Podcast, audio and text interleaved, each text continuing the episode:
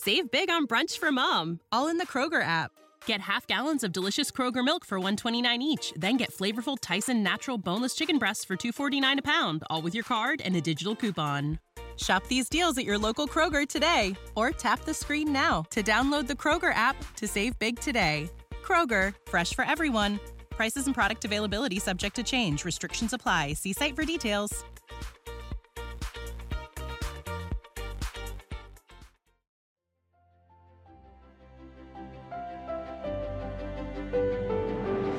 You're listening to Conversations with John Anderson, featuring Professor Nicholas Aroney. My guest today, Nicholas Aroney, is Professor of Constitutional Law at the University of Queensland. He's held visiting positions at Oxford, Cambridge, Paris, Edinburgh, and Sydney. Professor Aroney has published over 150 journal articles, book chapters, and books in the field of constitutional law, comparative constitutional law, and legal theory. In 2017, he was appointed by then Prime Minister Malcolm Turnbull, who had declared that important as he believed same sex marriage was, religious freedom was even more important and critical to the nation, to an expert panel to advise on whether Australian law adequately protects the human right to freedom of religion, or, to put it another way, conscience and belief. But of late, he's been researching the much discussed proposal for an Indigenous voice to Parliament.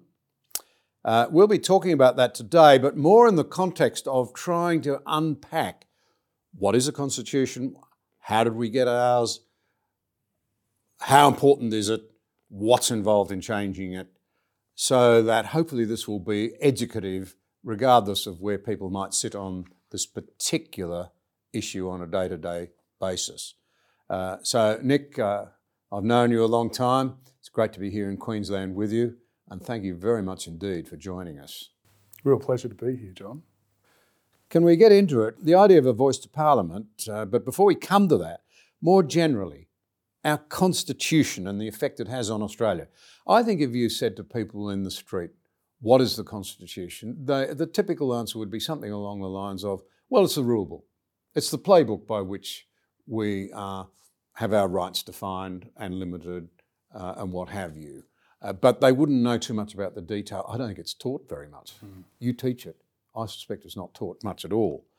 Now, Australia is one of the world's oldest, most stable, and for that matter, most prosperous democracies. Not a bad place to live in, even though we seem to want to knock it a fair bit these days. What role, there's a lot of factors, but what role has the Constitution, including the build up to putting it together by our forebears, played in Australia being the society and the country that it is today? Yeah. Big question, but. It is a big question, and it's a really important one. Because one of the first things I say to my students is to put the Constitution into perspective. That in a very real sense, constitutions are only as successful as the culture in which they're embedded enables them to be. Because you can have the finest constitution in the world with all of the right words in it, but if the people operating under it and the political culture in which it operates doesn't have respect for the rule of law, doesn't have respect for following proper procedures, then people will manipulate the document to achieve their own ends.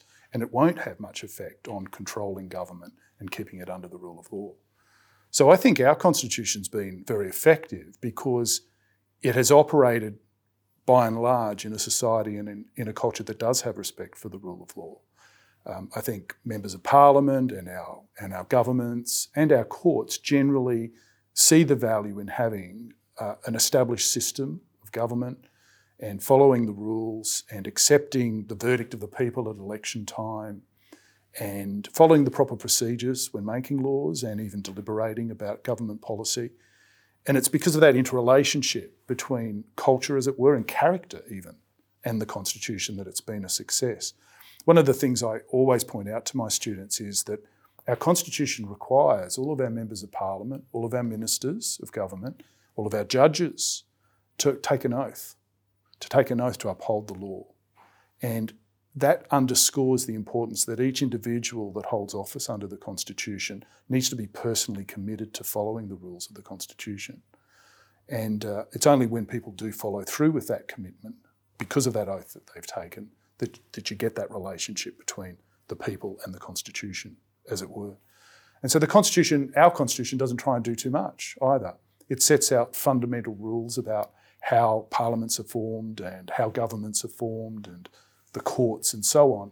And some people are critical of our Constitution and say it's just procedural and it's just technical and formal. But it's those procedural and technical and formal features of the Constitution that um, enable the system to work well, given the proper culture in which it operates. Um, I think a lot of thought was put into the making of the Constitution. A lot of people don't appreciate just how much thought went into it.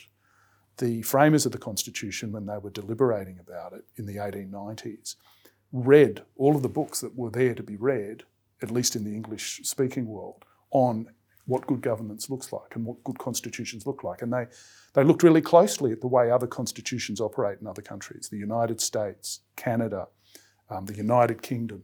They also had all of their experiences at a um, colonial level because they were representatives of the six self governing colonies in Australia. And so they had a lot of experience of what it meant to have constitutional government and representative democracy. And they brought all of this learning into the process of constitution making. And so I think a lot of, because I suppose many students at school are not taught this background, we don't really have an appreciation for the thought that went into it. And so a lot of people will tell you more about, say, George Washington or James Madison or Alexander Hamilton um, as architects of the US Constitution and not really know about Samuel Griffith, right, or Edmund Barton or um, other, other important figures who drafted the Australian Constitution just as intelligent, just as capable, and just as thoughtful as well. Can you fill us in a bit on what might be called their worldview, how they saw, if you like, the citizens of Australia at the time and into the future?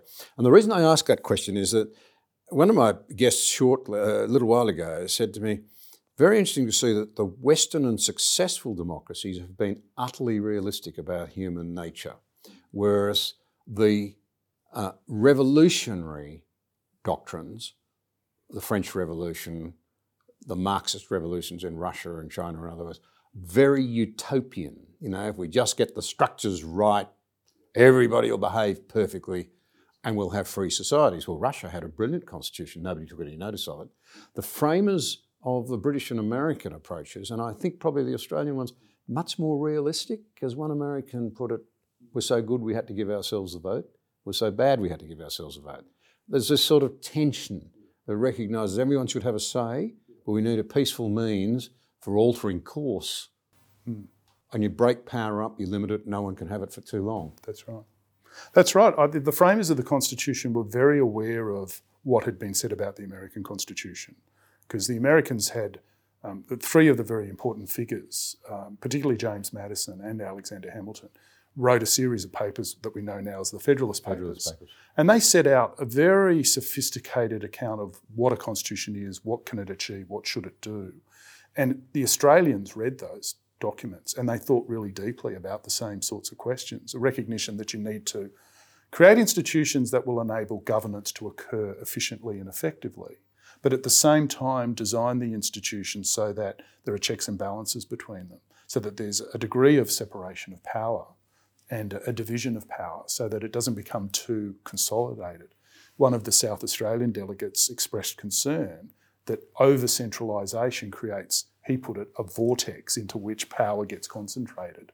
And uh, when that happens, people lose liberty because they, the government becomes very distant from them. And uh, once it becomes distant and becomes centralised and concentrated, the capacity of the people to um, influence the government and even resist when it's overreaching becomes weaker. And so the federal system is really important in our in our system because it it enable it diversifies power. Do you think he was right? I think he was right. Yeah, you, I think he was right. Yeah, I think that, I think he was correct about that. You do need to strike the right balance between creating institutions that can be effective, but ensuring that they don't become so effective that they become too powerful and therefore start to trample on people's rights and liberties. Is this the com- com- concept of subsidiarity? Yeah, it is. It is. So the principle of subsidiarity is the idea that in terms of making decisions or in terms of organising oneself and achieving things in life, it's usually best that the smallest institutions do it themselves. So it sort of suggests that families should be free to be families in the best way that they can. And larger institutions shouldn't try and supplant them, but just support them to be what they are. And the same thing can apply to local governments, state governments, and federal governments, that the federal government is there to do what the states can't. And you could even push it and say that the states are there to do what localities can't. And local governments and state governments are there to do what families or local communities can't do. It's a question of just understanding a sense of priority. Because when things are done at a local level, people can engage in their own self government. And when people engage in their own self government, they usually do it better. It's better for them. And it trains them to be able to perform perhaps the harder tasks of governing at a larger scale. So our, our, our constitution is very much about scale. It's no coincidence that of all of the large countries in the world, both territorially and by population, are federations. The United States, Canada, you have to even say Russia, um, India as well, and Australia. And the one exception, notably, is China. And one of the things about totalitarian governments or authoritarian governments is they don't like federalism because it breaks up power. Um, one of the very interesting observations is the, one of the first things that Adolf Hitler did when he came to power in Germany was he effectively abolished the power of the German states, the Länder, so that he could concentrate power into his, his hands. Um, so federalism diversifies power, and like for a continent like Australia, you can't really just govern everything from Canberra. You need local state governments to respond to the particular situations that people find themselves across such a vast continent. Interesting, you know, I run into a lot of people when we need to explore it. No, say we're overgoverned, we should do yeah. away with one level. That was the Whitlam argument, which yeah. is interesting in itself. But let's let's have another go at this. This is really interesting to my way of thinking. I recently talked to Os Guinness, and he uh, in one of these programs, and he referred to something that I remember being taught at school and at university. You know, uh, Lincoln talking about democracy being government of the people, by the people, for the people. Yeah. Neat little summary, hangs together, yeah. drives the point. Os Guinness made the point that it, he was actually indirectly quoting John Wycliffe at. Oxford yeah. in the 14th century. And Wycliffe was um, a theologian, as I understand it.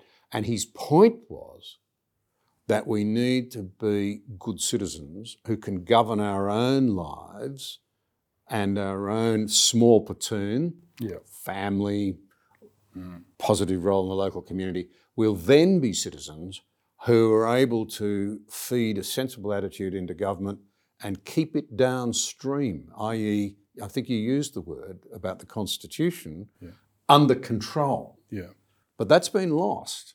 This idea that a democracy sets up rules. I'm not trying to put word in your mouth. I'm t- testing out what I, yeah. as I understand to be the case.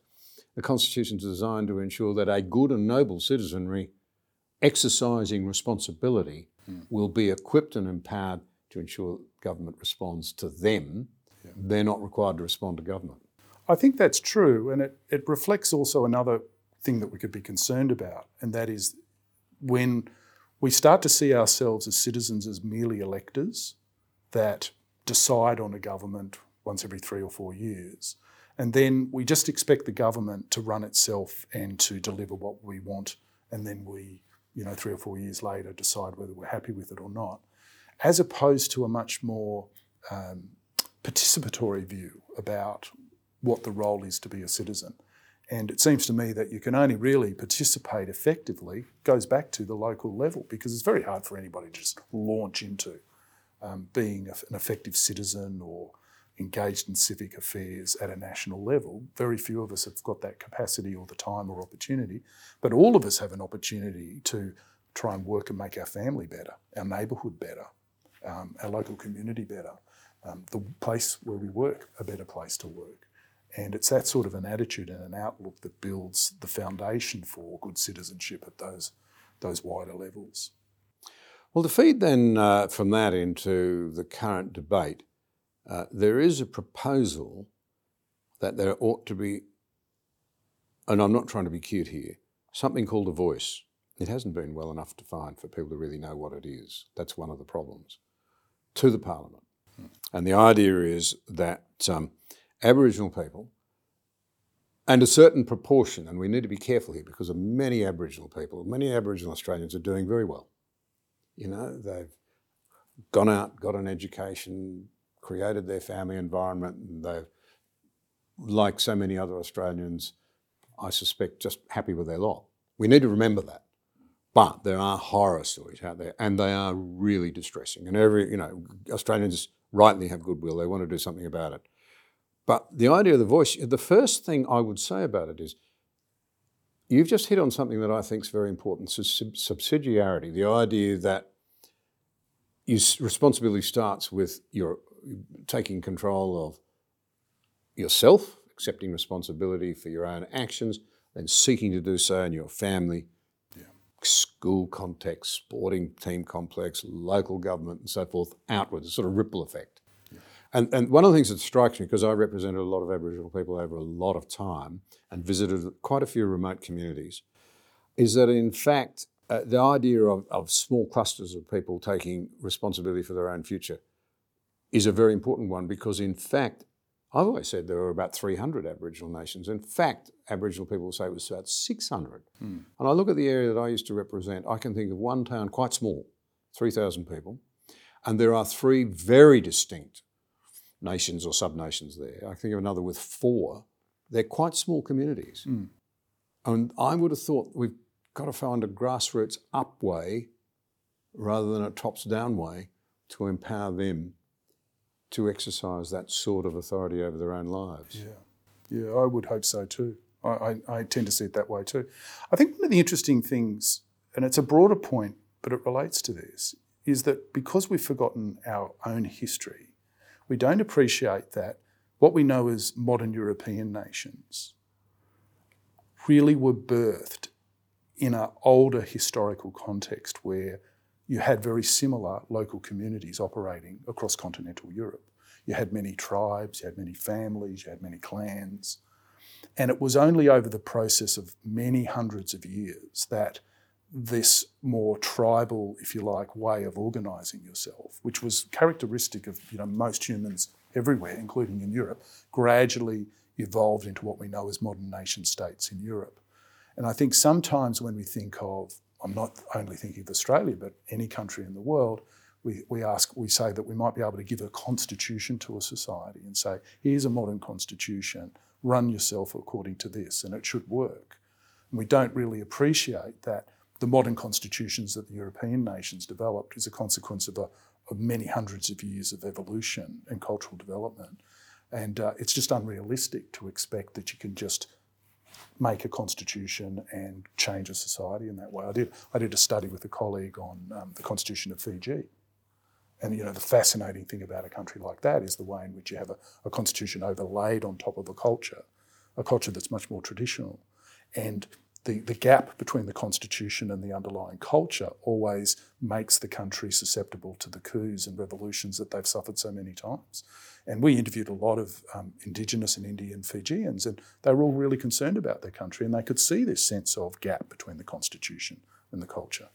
And I think it's the same with politics as well, um, in the sense that for, I would say, for any group of people in Australia, Indigenous or recent migrants, I come from recent migrant stock myself, it all does depend on what we do internally as a community about how we build ourselves as a community. And um, one can only you know hope that each community can build itself into you know healthy relationships, healthy economic activity, um, bringing up families in a healthy sort of way for the benefit of the community, the particular community, but also all of the people in, in the wider society of which they were a part as well.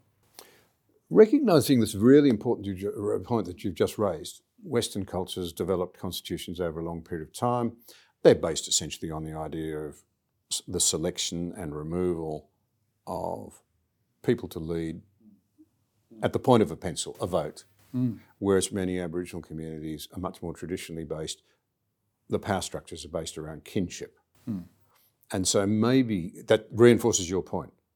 that you can't ask them to immediately pick up the idea of constitutional recognition via the vote. You know, uh, as one Aboriginal in the inland made the comment, um, um, "You don't vote for the Queen," and he was actually referring to himself, not as a Queen, but he was saying, "My position's hereditary, and my people respect my position. I'm not going to put my hand up to be a, uh, for an elected position." Hmm. And when you ask my people to do that, they'll often choose, you know, the used car salesman, right, rather than the real leaders, because the real leaders won't participate. And maybe the voice, to be fair, is an attempt for people to try and come to grips with that, those differences. Can you? What is the voice as you understand and perceive it to be? Yeah. I shouldn't prejudice it too much by saying I'm frustrated because I don't know Yeah. exactly what it is from Yeah. what we've been told. Yeah, yeah. And I- do think it's trying to, the proposals are trying to negotiate this issue uh, because what's being proposed in the voice as far as the referenda proposal that the Prime Minister has presented to the Australian people is to establish a body of in, that is representative of Australia's Indigenous peoples that will make representations to the Parliament and to the executive government to make representations on matters that relate to laws or policies that affect Indigenous people. Uh, look, and in principle, that's a very worthy thing because laws and, and policies that affect people should have input from the people whom they affect. Isn't that what the Constitution's meant to mean for It every is. Australian, though? Precisely, it, it, it truly is. Um, and, and so the interesting thing about that is that what is being proposed in the Constitution just speaks of a voice. But, um, and a lot of people say, look, there's not enough detail that's been provided around that. Um, Professor Langton and Tom Calma have written a, a report, and it's quite a lengthy report, it goes into a lot of detail about what the voice would mean. And they propose that there really should be th- three layers of the voice. There should be a national voice, there should be 35 regional voices, and many, many local voices to give those local communities of which you were speaking an opportunity to make representations themselves. Um, and at a certain level, that makes, sort of makes sense in our, in our country, given the localities that we have, the regions and the states that we have, and the national government that we have. And um, it seems to me that the, the strongest argument for the voice is really thinking of those local communities. The question is whether it's going to be an effective method by which truly local opinion and truly local are really going to be able to um, have some sort of effective say on the policies that affect them or not. Now, that's a question that I mean the Australian people are going to have to debate and discuss. And I, I have to say up front, I think they're entitled to a lot more detail. They ought to know exactly what this is, especially before they're invited to embed it. But let's make the point first that every Australian is entitled to a voice, and every Australian is entitled to club to others, with, together with others, That's to magnify their voice. That's right. That's what the National Farmers Federation does. I'm a farmer. You know, it's good that we can come together, magnify our voice, put a position to Parliament. You could say the same of the Country Women's Association, which has done an admirable job in so many ways for such a long time. Every uh, professional association you could think of expects to have a say.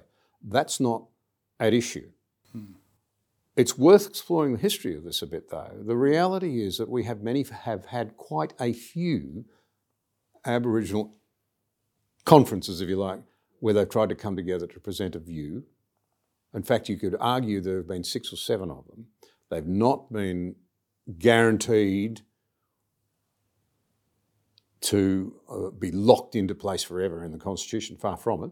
The last one was the Aboriginal and Torres Strait Islander Commission that was disbanded by the government that I was part of, with the support of the Labor Party, because it was an abysmal failure and it was being led by people who were behaving very, very badly. Hmm. So I think the question out of that is that surely it's important that we see precisely what is proposed here and actually pilot it hmm. before we were to think about guaranteeing its survival in perpetuity. It could certainly be introduced by legislation.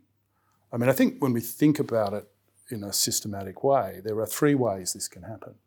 One can come about through self-organisation, and I think that's what you were alluding to at the beginning. That you know, the Farmers Federation or trade union um, or any other group um, of Australian citizens who have a certain identity or common set of interests can organise and self organise to represent themselves and make representations. And I think an argument could be made that they are the most effective because it's not like it, it, it involves the initiative of the people involved. They put the work into organising, they put their effort into having an impact. Uh, and it's a very different thing to set up by legislation or by the Constitution a set of bodies to enable a certain group to have a say in the governance of the country. Has a different effect on the way in which that group will operate. Um, and so I think one of the questions that really needs to be asked is is it better to be self organised or to have government organise you? I think that's a very important question here. Um, and then, even if it is to be a government sort of um, organisation, you're saying, and I, and I agree, that there are two different ways you can approach it. You can set up legislation and, as it were, pilot the system and see how it operates and see whether it's successful and tinker at it. Um, and then the third alternative is that you can try to put it into the constitution, which is being proposed. Um, I, I tend to think that the reason why it's being proposed constitutionally is due to a path dependency and not simply a reflection on what would be the best way to achieve these objectives. Because for the last three decades or so, there's been debate about how to recognise Indigenous people in the Constitution. Uh, it's been proposed that they be recognised in the preamble. Uh, there was a referendum to introduce a new preamble in 1999. Um, but that failed. And then some people said, understandably, Indigenous people said, look, a preamble would be merely symbolic, it wouldn't change things, and that's not really adequate. Um, a second sort of proposal was to change the way the Constitution empowers the federal parliament to legislate, because it does have a power in the Constitution to make special laws for the people of any particular race it's deemed necessary to make laws for, including Indigenous people. And there's a lot of federal legislation that relies on that head of legislative power to make those laws. And so there were proposals about whether that should be changed to make sure that it could only be used for the benefit of the people of a particular race and not to uh, repress them or um, suppress them or oppress them.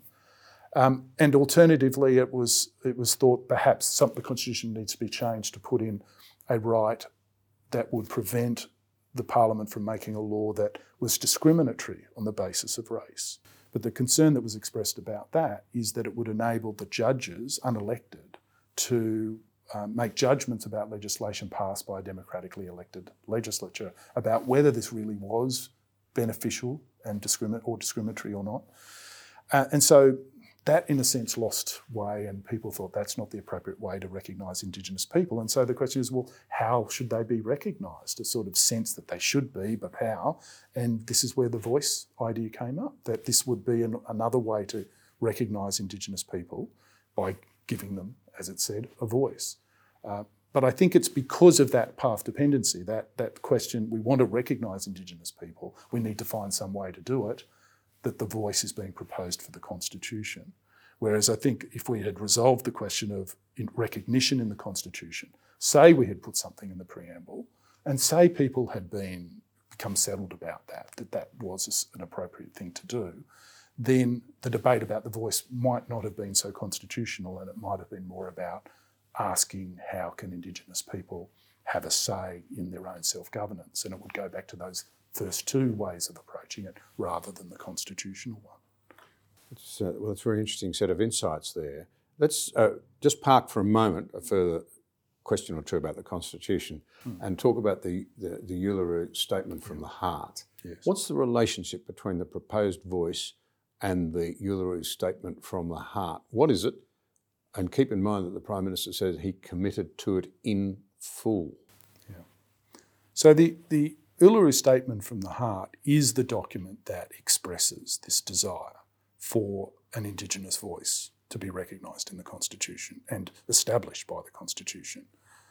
Um, but it's a more complex document than that. It, it is a document prepared by um, a large group of people representing Indigenous peoples of Australia, and it expresses um, a desire to have recognised not just a voice, but the Indigenous nations themselves and their traditional connection with the land of Australia, and even speaks in the language of sovereignty, the sovereignty of those Indigenous peoples over these lands, and speaks of the calls for um, a coming together um, of Indigenous and non-Indigenous Australians, and a, and a process whereby a treaty or treaties would be negotiated between Indigenous nations and the Australian governments. So is it one treaty or is it 600 treaties or somewhere in between? It's a very good question because there are, as you say, so many different Indigenous communities, each of them in one sense a separate nation,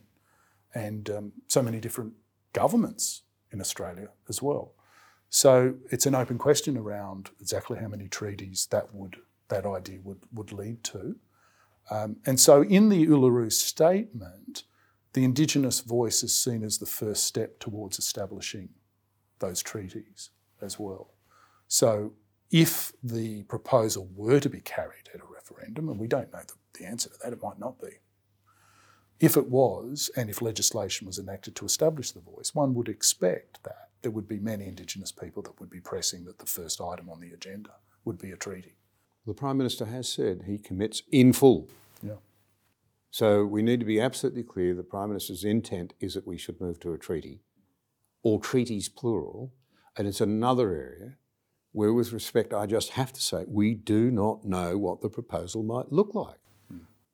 We don't know whether it would lead to endless disagreements between Aboriginal people because I've seen so much of that. Mm. Yeah. I've seen so much of it. And it's a tragedy because it holds them back. It doesn't advance anybody. That's right. We don't know whether it would lead to calls for reparations because it has in other parts of the world. Um, and one aspect of it is that they've never ceded, uh, the Uluru Statement from the Heart says, um, sovereignty, meaning it was never recognised because it wasn't. Uh, I think that's fair to say. And they feel they've never ceded it. But what in their mind do they mean by sovereignty? Yeah.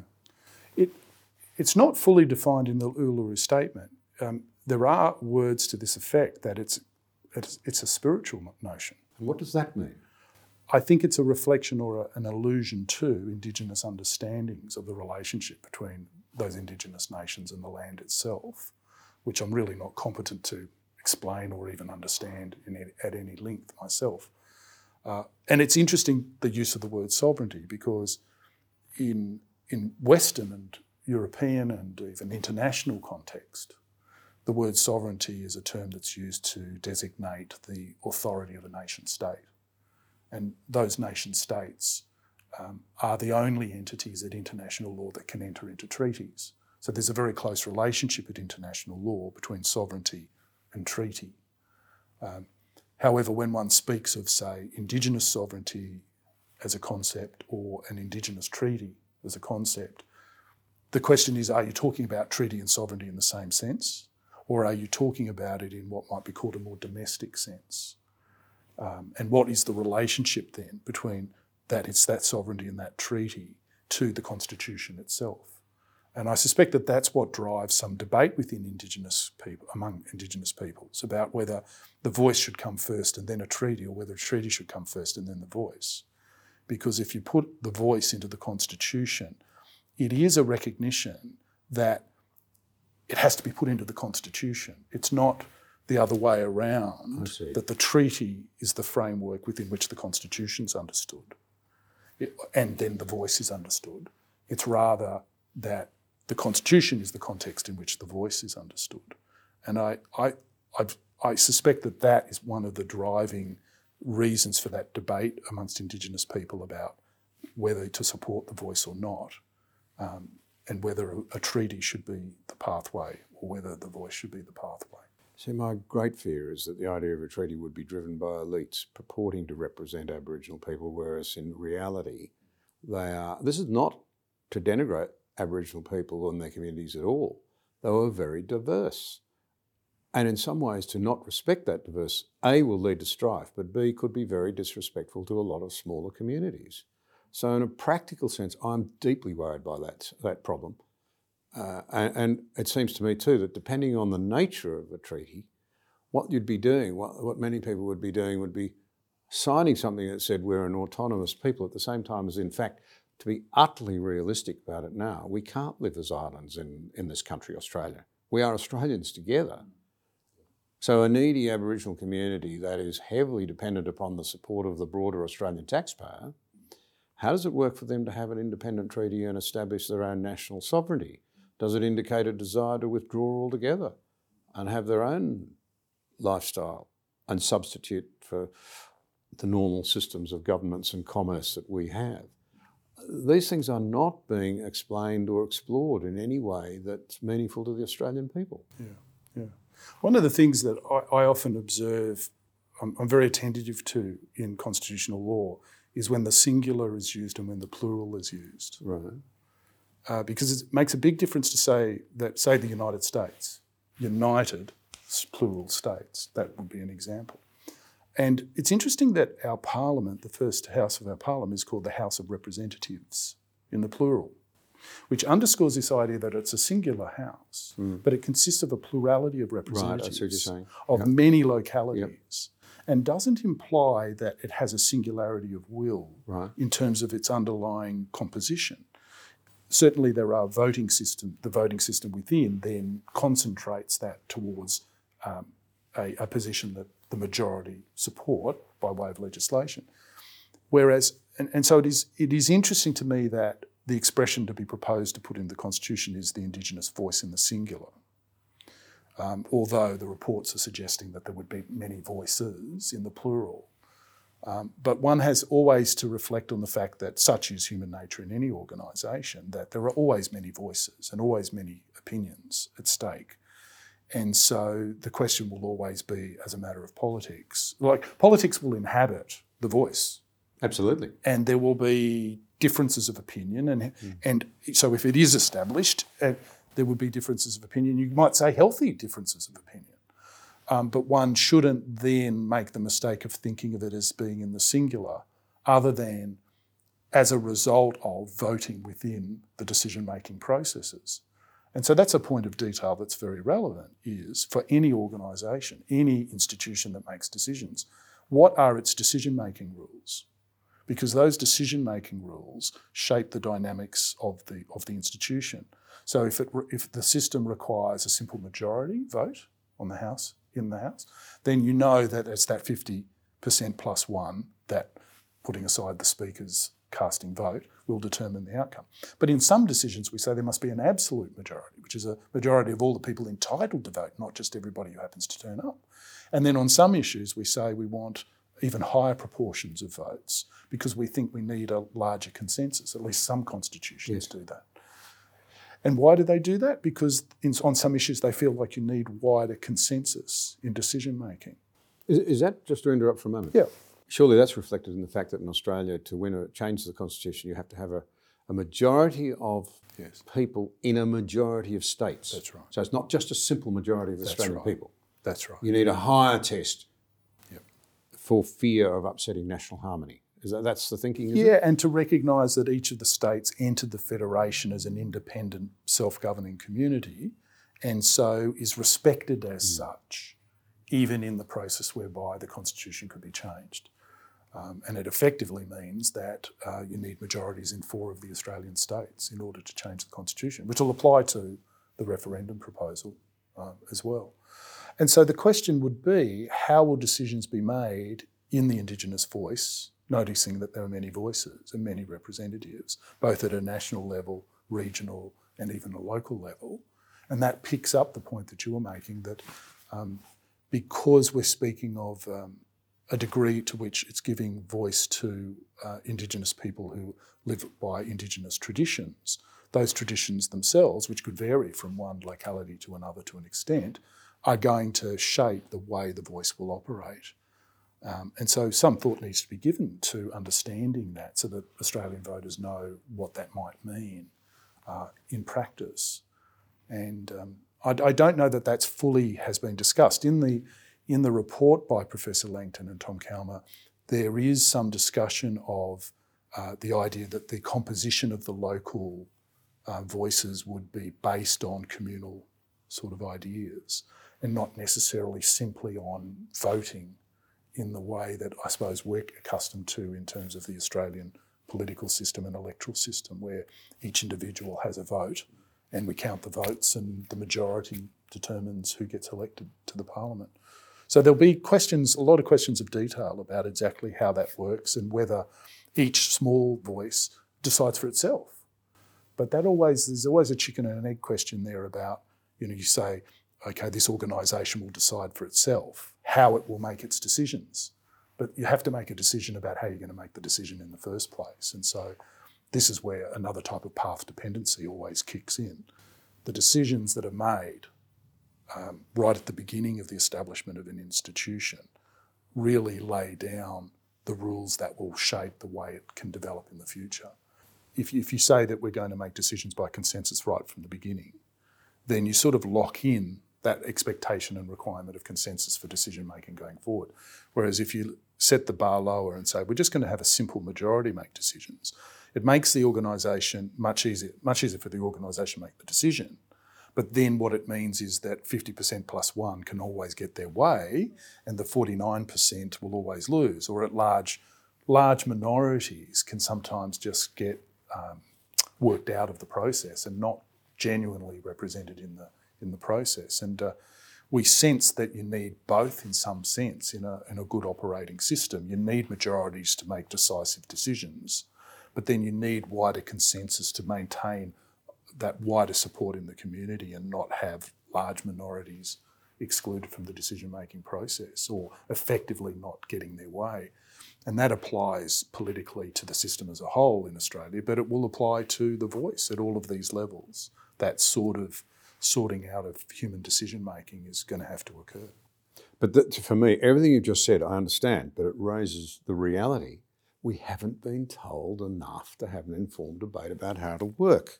And I just noticed the other day a quite fascinating remark from former Prime Minister Malcolm Turnbull, who was, when Prime Minister strongly opposed, said this will be a third chamber in the Parliament, as now one senses reluctantly saying he'd support it. But he said this only a couple of weeks ago.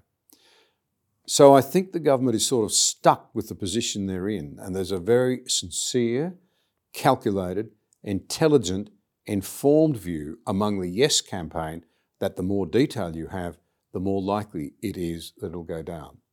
I have an immense problem with that. That is to effectively say that you should not allow the punters to have too much information about this because it's not what they think it is. Mm. Yeah. And they'll vote against it. Yeah. Yeah. I, th- I think it's memories of what happened with the Republic referendum that may even be affecting Mr. Turnbull, but or anybody asking, you know, how do you get a constitutional referendum up? I think there's this view that could be taken that the Republic referendum failed because there was so much detail. And because people knew exactly what was being proposed and could see how it would work, and you had a divided electorate between three groups. You had the monarchists on one hand, who just didn't want a republic. You had those who wanted a republic where you would directly elect the president, and you had a more minimal republic that would maintain our parliamentary system and just really have um, some sort of a head of state who wasn't the Queen but was an Australian operating. And but that split the vote three ways. But part of the issue lay in the fact that these were very well worked out models. People could understand very specifically what they meant, and um, enough people didn't like the model that was being proposed in all of its detail. And so people reflecting on that said, you know, going forward, if they were Republican, um, if they wanted to see a republic come up, they were proposing that the first question should be asked Do you want a republic without details? To try to yes. establish the principle that a majority want a republic and then debate the detail about what sort of republic. Now, I think there's a similar line of reasoning occurring with the voice, the idea being get in principle support for the voice from a majority and then debate the details. Now, you can understand why people who want the voice will think that that is going to be an effective means to achieve the goal. But what I find really striking is having studied really closely the making of the Australian Constitution, was the detail to which the framers of the Constitution went. Like, we, we often talk about the American making the American Constitution as a wonderful example, but the convention at Philadelphia was held behind closed doors, and the delegates were sworn to secrecy. And the public didn't know what they were debating or arguing. It was only later that it was all revealed what they were saying amongst themselves. Whereas in Australia, we had an open debate. We had um, delegates elected directly by the voters at the second convention held in um, 1897 98 in each of the states, um, except for Queensland that didn't go. And, and the convention was held publicly. There was a Hansard record of the debates, and the Australian community had this opportunity and the people in the different colonies to know exactly what was being proposed. But the statesmen who led the process of federating recognised we need to take the full picture to the people and convince the people on the merits of the case that this was the appropriate model to federate on. Now, they could have taken the approach of no, we won't take the detail to the people, we'll just give them a more vague idea about a sort of federation and say, we'll sort out the details. They didn't take that approach. And it's actually one of the reasons why I think our constitution has been so successful, is that it has profoundly deep roots of consensus across the country because it was such an open process and voters in each of the colonies had a say. And yes, there were some points on which they couldn't agree and they left things open. I mean, inevitably it's a question of degree about how much detail and how much not. But they were prepared to put forward a very detailed model, the entire Constitution Act. See, in Canada, when they made their constitution, really what the people got a chance to vote on was a set of general resolutions that described the general principles. Now, there were 72 resolutions, I think, if I recall correctly. They're quite a lot of detail, but still resolutions. The Australians had the actual act that was going to be enacted by the British Parliament with all of its detail.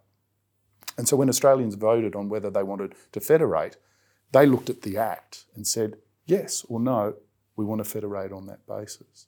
And that deep consensus that was the foundation of the Constitution, going back to your initial question, is one of the deep reasons why I think we've been such a stable democracy. And that's a contrast with what's being proposed here with the voice, it has to be said. Uh, and, and I should state very, I mean, I think people, many will know that my position is that we should be extraordinarily reluctant to change the Constitution. It should be totally blind to where you live in Australia, your gender, your age, your wealth, your position in the land, or the colour of your skin. Mm. So to put it there, that's that's I have a real problem there. And in as much as there are a couple of very modest race-based provisions in the Constitution now, I personally would rather we had perhaps even a new con- constitutional convention of some sort and sought to remove them. Mm. Because I just think critical to the principle of a really flourishing democracy is that we are obliged to fully recognise the equal equality of all Australians. No one's above the law, no one's below it, no one's left behind in the Constitution, mm. no one has a privileged position. Mm. So I'm not against recognition, but that's where I come from constitutionally. Yeah. Tell us what, in your view, would be the machinery of changing the Constitution here, because that's sounding incredibly complicated that even if you got approval from the Australian people to change the constitution, you've got the exhaustive business then of designing the model and then making it work. Can you work us through the machinery of how that might happen? Yeah. Well, I mean, to begin with, in terms of amending the, I could separate it into the making, amending the constitution, and then the legislative framework, which I think was the more focus of your question. But you know, just to underscore, any proposal to change the constitution has to be passed by the parliament in the first place. And then it has to be put to the people in a referendum. And you need to get the support of a majority of voters across Australia, as well as a majority of voters in a majority of states. And if you get that success at the referendum, then by force of that process, it will enter into, it'll be put into the Constitution. Uh, but then the second part of your question is, well, what would be the legislative process? And all I can say is that it would be the ordinary process of lawmaking. So that means that parliamentary counsel or perhaps a special committee or perhaps um, even an external committee could be formed to come up with draft ideas about exactly what it would look like. You wonder what processes of consultation would go on through that process. um, in terms of the detail, um, the legislative detail for establishing the voices, because it is a probably is going to be a plurality of voices, and then that has to go back to the parliament and has to be passed by both houses of the parliament, and so it itself will be subject to the normal vicissitudes of parliamentary debate. And we know that you know the House of Representatives has a very different political complexion to the Senate, and you know a law ordinarily has to be passed by both houses, unless there's a prolonged deadlock between them, and there are processes or procedures rarely used to try and break the deadlock. So, which lock the country up in gridlock can do from time to time. Can do. That's right. And the the, the framers of the constitution did put in a, a deadlock breaking mechanism, yeah. but it's only very rarely used, and uh, is very. I suppose you could say it's cumbersome. It's, it's quite time consuming, and it takes the cycle of more than one parliament to achieve. You have to have a, effectively an election in between to get the people to express Design. their view about about the policy or the proposed law. So, yeah, it seems to me that just in, in a very sketchy sort of way, the process would involve all of those steps to introduce a new vo- a voice or voices. And then once the legislation is enacted, then you have a whole lot of uh, administrative work that would have to be done to, um, to, to, to actually make it happen in practice. Um, you, would, you would probably need a government agency or department to oversee it. You would probably need to like that. There's a whole budgetary side to all of this, of course, too, because to what extent will the voice or the voices be receive public funding? How, how much will that public funding will be? How will it be determined? Will it be guaranteed, or will it be subject to constant renewal or reassessment? Those sorts of things. Um, so there's a lot of lot of detail to be worked out. It's going to be a if, if, it, if it is proposed, it's going to take a long time to actually put it into practice. Can I ask you some of the detail as you perceive it to be that's not settled? One of the biggest issues has emerged would the voice be to the Parliament or to the executive? And the yes camp is giving conflicting answers on that. It seems to me quite apparent that there are those in the yes camp who are saying, yes, it should be able to speak to the executive government. They're saying others saying no, that's too far, and the the subplot seems to be the subtext is that will get rejected by the Australian people. Yeah, yeah. What, what's the difference in, in yep. your language as a constitutional lawyer, and why does it matter? It's a really important distinction. So, what the Prime Minister has proposed in the language that he's presented to the Australian people is that the voice will make representations to both the Parliament and the executive government. So that's what is literally on the table at the moment. And there's a lot of debate about that, that very question, as you've pointed out. So the idea of making representations to the parliament as such uh, would, would involve the idea that the voice or the voices would make representations, probably in writing, but there's also the question about whether sometimes representa- representations can be made orally as well in meetings or in presentations. But one way or another, and you know, ordinarily probably in writing, uh, to the Parliament, and you could imagine that representation would be tabled in Parliament, and that way become part of the official record of the Parliament, and every member of Parliament would read it and have an opportunity to reflect on it. And if it was a submission about you know particular proposed legislation, or whether it was about a treaty, um, that it would have an impact on that process of deliberation about making laws um, and even about the exercise of executive power. A representation to the executive government is a different thing.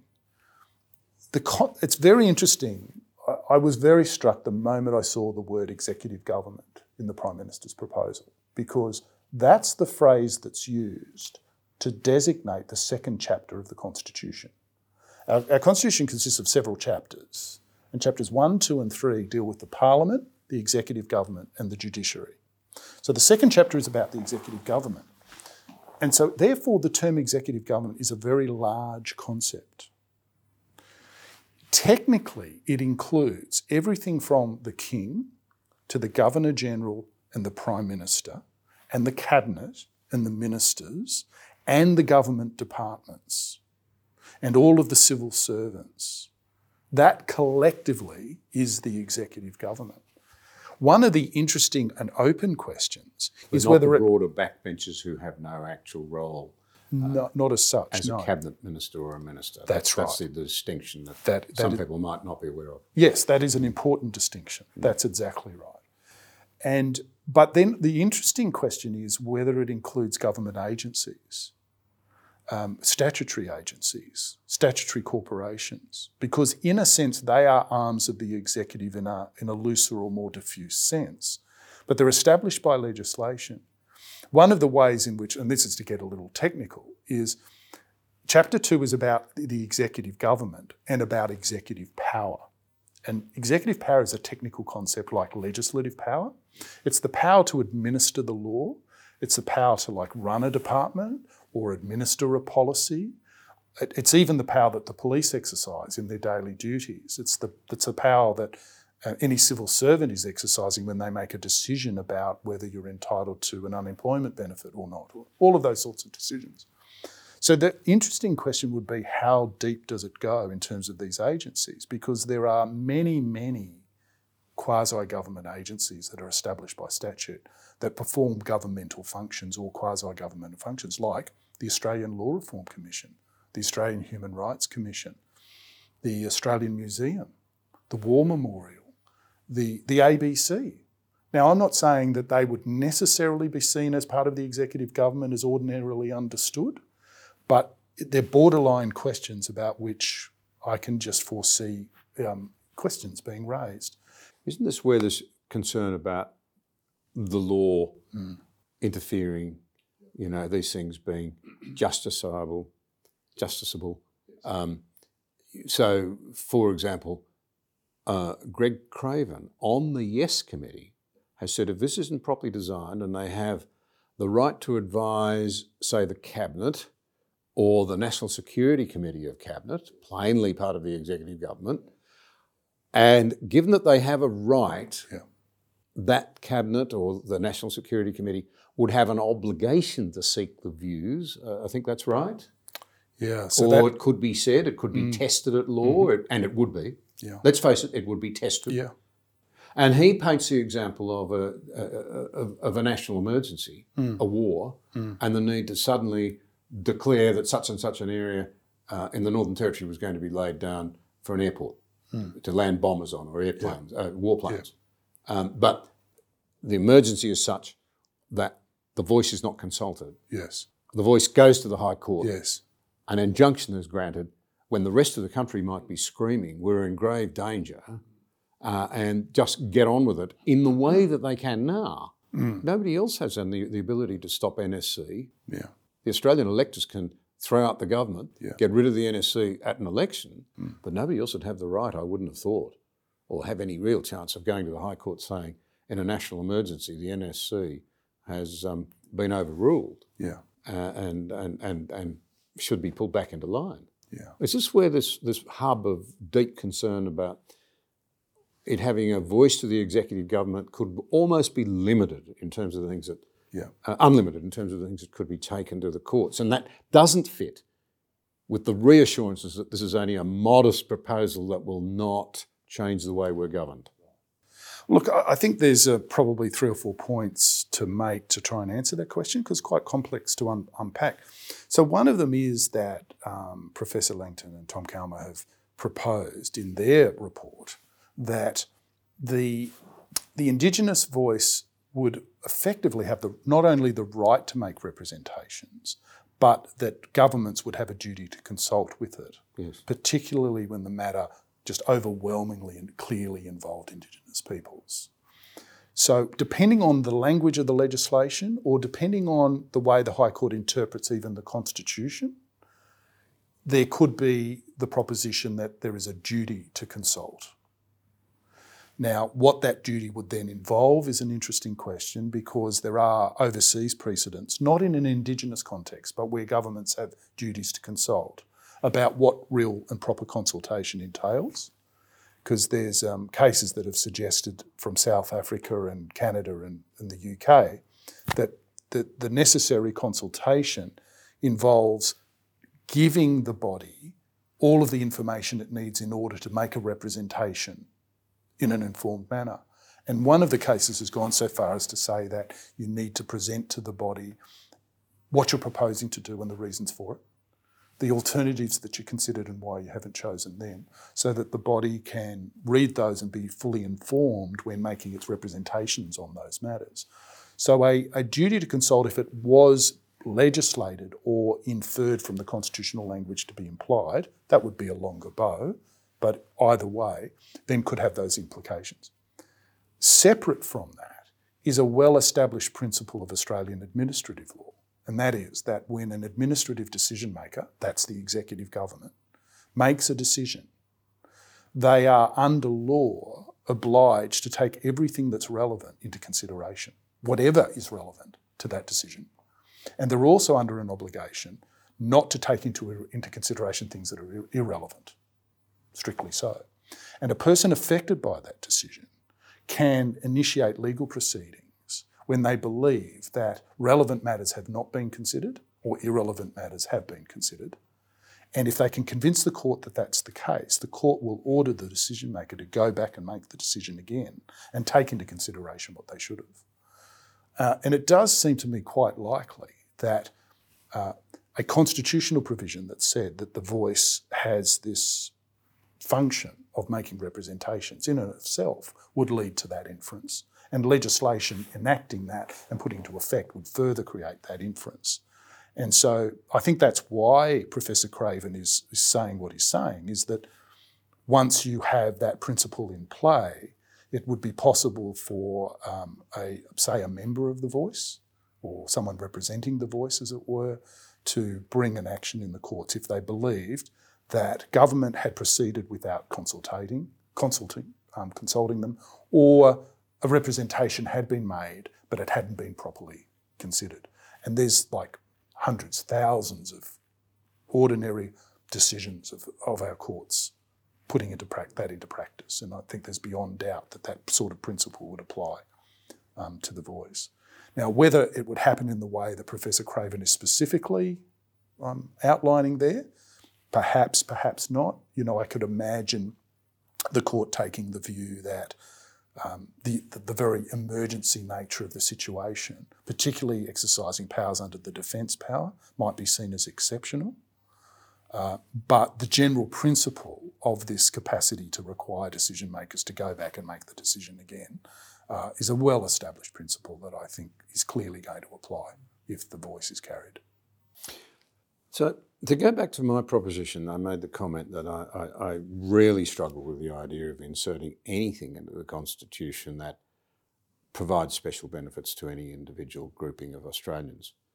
To be fair, we need to ask the question uh, Marcia Langton has said that the Constitution is a racist document.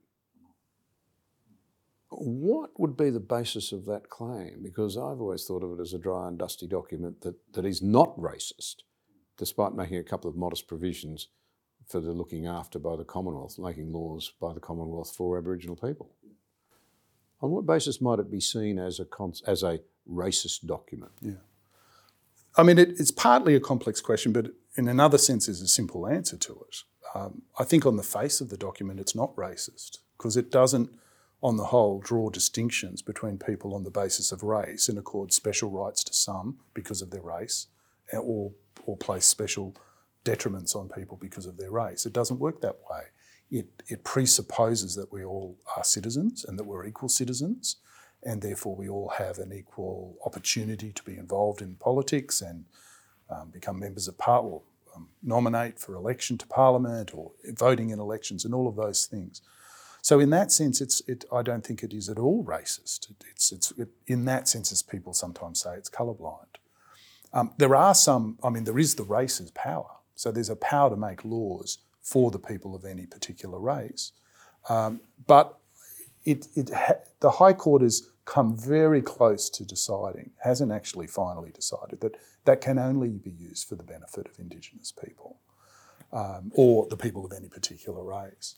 I mean, it, it could be argued that even having that clause in the Constitution is inappropriate because it's it's not quite consistent with that, the concept position, of, of, common citizenship. Yeah, it's and my I, position that we ought to have a look at those things and, again and, and and and explicitly say this that's is right. completely colourblind. That's right. Completely. That's right. Totally. So there's another provision in the Constitution that says that um, in situations where people of a particular race um, are excluded from voting, they aren't counted for working out the populations of the different states when working out some of the more mechanical decisions that have to be made about representation and the referendum process under Section 128. And that seems racist in a sense, but actually, what it does is it creates an incentive not to exclude people from voting. Because if the state of New South Wales was to exclude the people of a particular race from voting, then its numbers would be reduced by that amount, and therefore its representation in the parliament would be reduced by that amount, which would weaken its voice um, in, in the federal parliament. And so, even though that on its face looks like it has a racial sort, and it is racial, um, it has that incentive effect of trying to, of undermining racially discriminatory laws when it By the comes states. to by the states. Yeah. Now, Maybe I, that could be cleaned up now too. I, I think that could definitely be cleaned up. Yeah, and I, I think it should be because I don't think it's necessary, and I don't think in principle it's a good thing for the constitution to be drawing distinctions on the basis of race. And the High Court's been very clear about this and increasingly clear about it that the Constitution is premised on an idea about universal citizenship for all Australians without distinctions on the basis of sex or race, for example. Um, to move on a little from this, then, uh, there are countries that have established treaties, as we know, particularly Canada and New Zealand. There's a couple of questions that arise out of that. Uh, firstly, to observe that in the case of New Zealand, you had a much more recognisable form of government. The treaty that was signed there was not actually with all of the people of New Zealand. That's often overlooked. And it was only possible after the missionaries had set up schools right across New Zealand and a language emerged, an understanding of language and writing hmm. emerged, so that you can actually write out a constitution, a, a, a, a treaty. Hmm. Uh, so there are particular circumstances hmm. that did not pertain here. That needs to be remembered. It's not an argument against a treaty so much as to say, try and understand why there wasn't one struck initially. There were all sorts of, there were very good reasons why it couldn't be done, even if they look unfortunate now in the context of the times. We hmm. need to be careful about judging those who went before us. But more generally, what, what constitutional arrangements have been put in place in Canada? Well, firstly, has it amounted to a drift towards co governance? And secondly, how's it been allowed for constitutionally in those two countries? Hmm. I think you'd have to ask some specialists about those sorts of questions. I'm not on top of that in, in a lot of detail. Um, but I think it does tend to move towards co governance because it provides foundation upon which um, Indigenous peoples um, have, um, in the terms of the treaty or the implications of the treaty, um, establishedly, they're recognised as such, as, as governing partner, partners in government. Um, and in fact, some of the Australian reports have proposed that the voice itself would involve a sort of model of co-governance in a certain sort of sense of the word when it when the when the subject matter of government policy was the Indigenous affairs in some way um, or another. Um, what's actually interesting is I, I've argued that the reason one of the reasons why New Zealand never joined the Australian Federation was that treaty, because when the Australian colonies were looking at federating, New Zealand was really a real possible um, Yes. party to that. Well, they participated in one of the earlier That's right. constitutional conventions. That's right. And a lot of people say, oh, well, it was distance, but Perth was just as far away from the eastern seaboard as, as Auckland was. Um, and one of the thought, things that it really occurs to me when you look really closely at the debates is that New Zealand had, had actually developed more rapidly than the Australian colonies because it wasn't just the significance of the um, the treaty wasn't just that the Indigenous or the Maori um, entered the treaty, but was that the um, the New Zealand government itself, through the Crown, was able to itself enter into a treaty. None of the Australian colonies had ever entered into any treaties either. They weren't able to do it. So it sort of was about the maturity or immaturity of both the colonies as well as um, the, the place of the Indigenous people um, that sort of shapes these, these sorts of things, which underscores the extent to which we have to understand these our constitution in evolutionary terms. In the sense, we've got to understand that the Constitution evolves very gradually on the basis of the principles that are already established within it. Uh, and that creates, as I've said too many times probably to you, a certain path dependency of, of the way, the steps that you take then have knock on effects going forward. Um, so, I mean, I would even go so far as to say that where the voice is inserted into the Constitution will make a difference. Because if it's put into a chapter on its own, it structurally gives it a significance that it wouldn't otherwise have. Because at the moment, we have another institution called the Interstate Commission, referred to in section 101 of the Constitution, but not in its own chapter. And in quite emphatic terms, there's meant to be a, an interstate commission. Doesn't exist, has existed, uh, but it's not in its own chapter. Because when, the, when you look at the chapters of the Constitution, they reflect the important institutions of the Constitution. That's why Chapter 1 is about the Parliament, Chapter 2 is about the executive government, and Chapter 3 is about the courts. And then we have a separate chapter about the states, because they are the four important institutions, as it were. Um, and so when you put um, an institution into its own chapter, you're, you're elevating it to a status that's similar to those other institutions, even if its functions are different.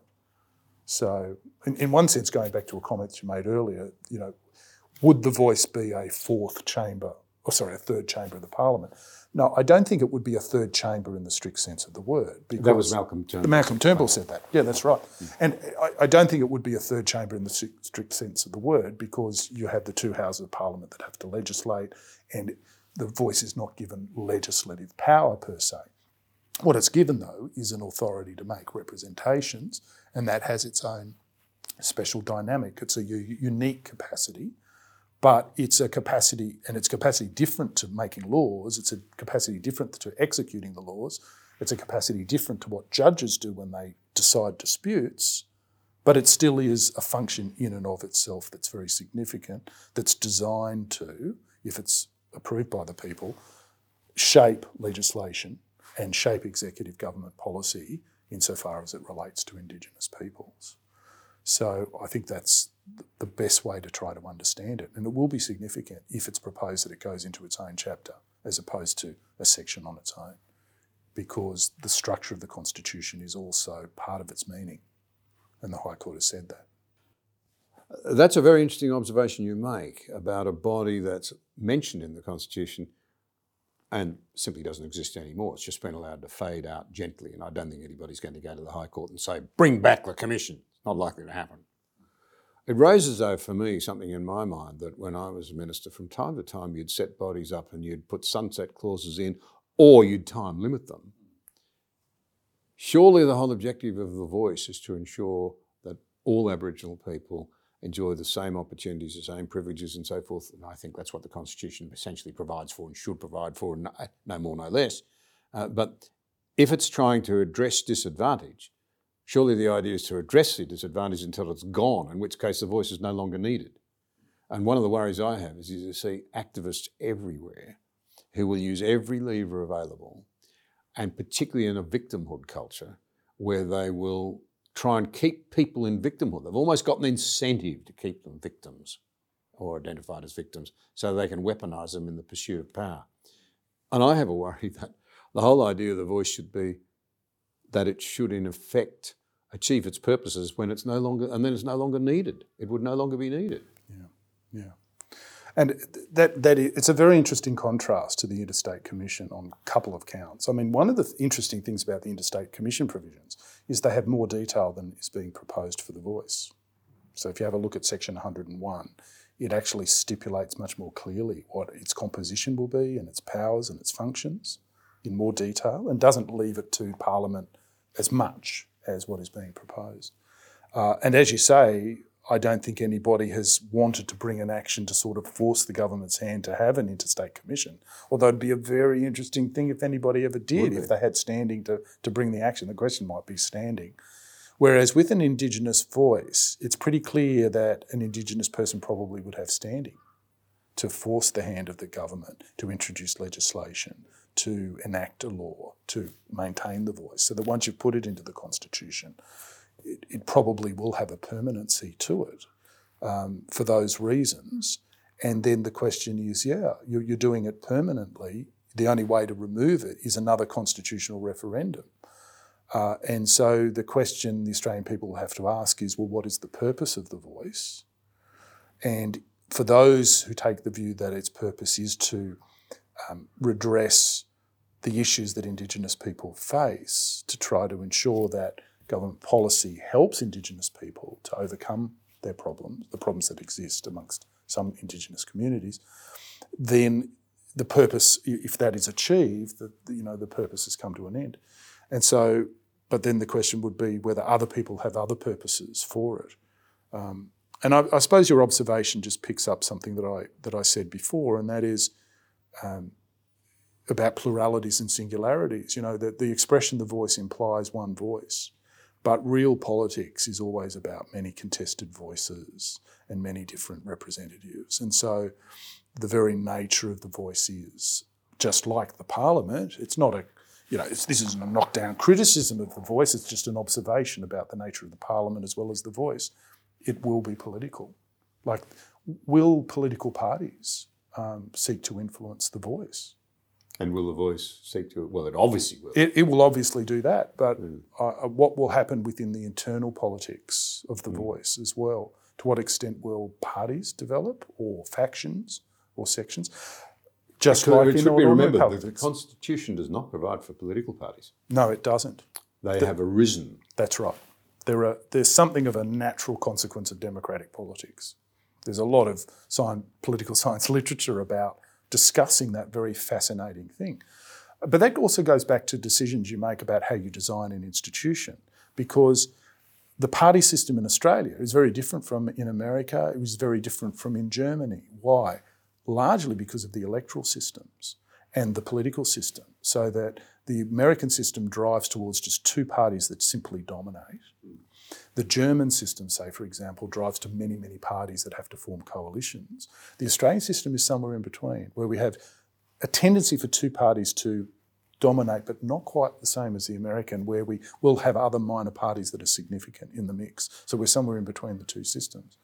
So one would have to in terms of the way in which any voice would operate at any of these levels, it would be a function of partly the decision making processes that they adopt at each level, and partly about the underlying culture, traditions, customs that then shape the behaviour within those institutions.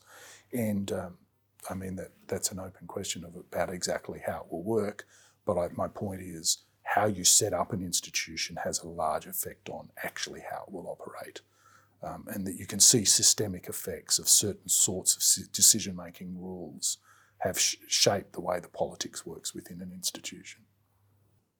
Finally, something else that's troubling me presumably, the references in the Constitution to the voice, were it to succeed, would not actually specify, in the way that the Constitution does a lot of other things, who was entitled to be part of the mechanism of the voice. Yeah. Yeah. That would be in the legislation. But I think it's incredibly important to say, for Aboriginal people as much as for non Aboriginal people, yeah. who is represented by the voice. Yeah. Yeah. Because depending on how it unfolds, mm. you may very well have a lot of people who feel they don't want to be represented by the voice. You might have a lot of people who shouldn't be represented mm-hmm. by the voice but think there might be advantages yeah. in being represented yes. by it. These are all very important questions. I mean, we have very detailed answers to the question who has the right to vote in Australia. Like we, we have clear rules so that we know who has the right to vote and who doesn't, because the integrity of the electoral roll and the integrity of the electoral system depends on that clarity.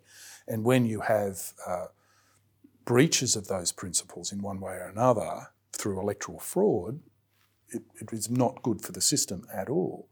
And the same thing has to apply to any Indigenous voice, that it has to have very clear and crisp rules about who the, who the voice represents and how it comes about that they represent Indigenous peoples at a national or a regional or a local level.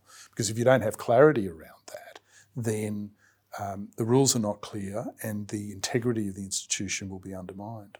So a lot of thought has to be given to precisely that question. I'm not sure that it's been fully articulated.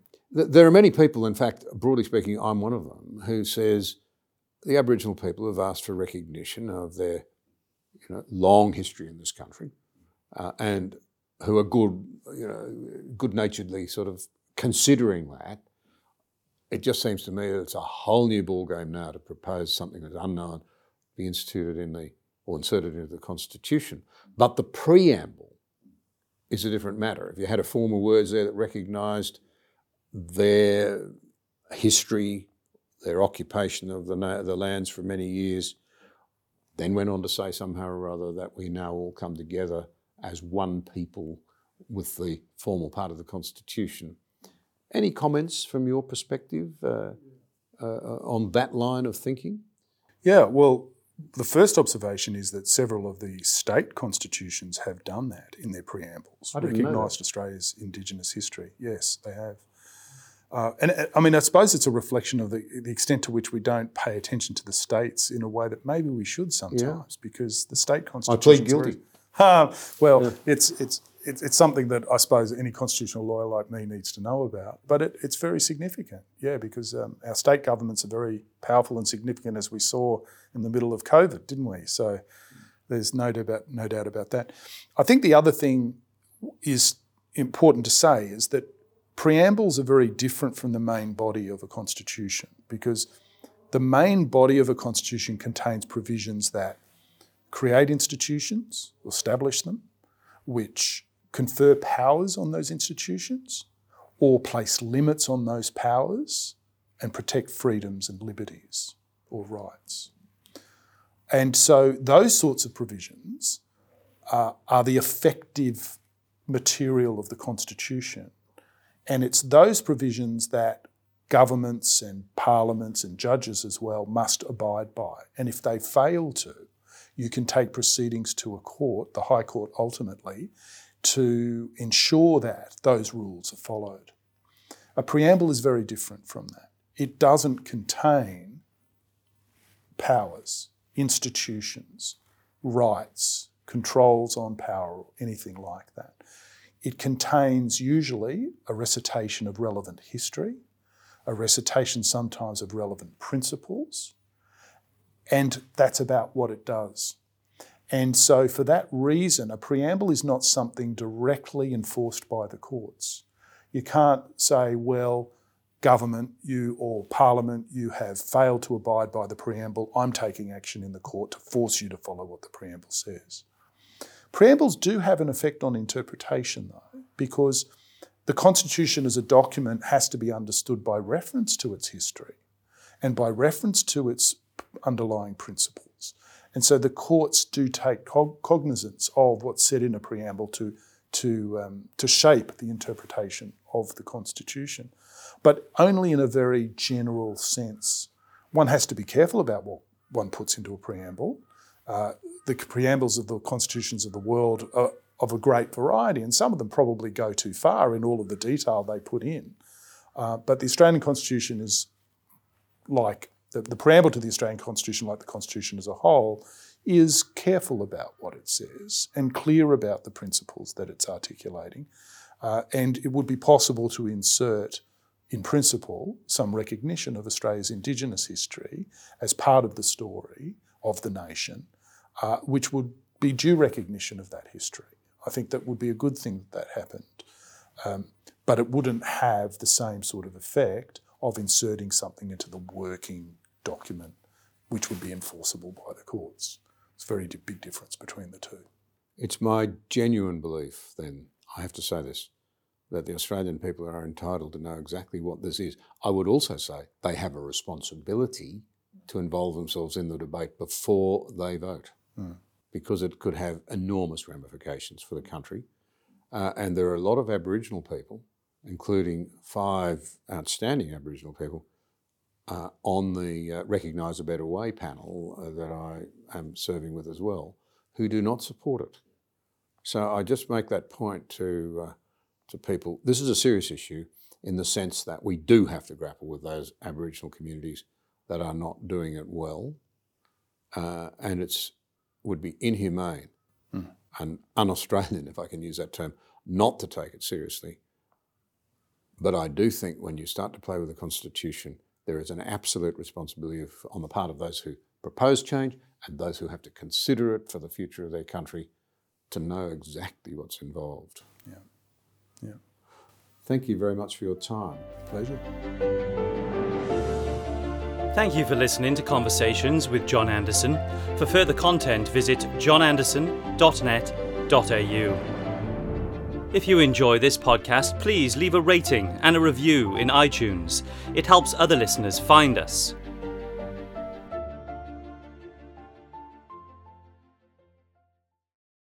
Without the ones like you, who work tirelessly to keep things running, everything would suddenly stop. Hospitals, factories, schools, and power plants, they all depend on you.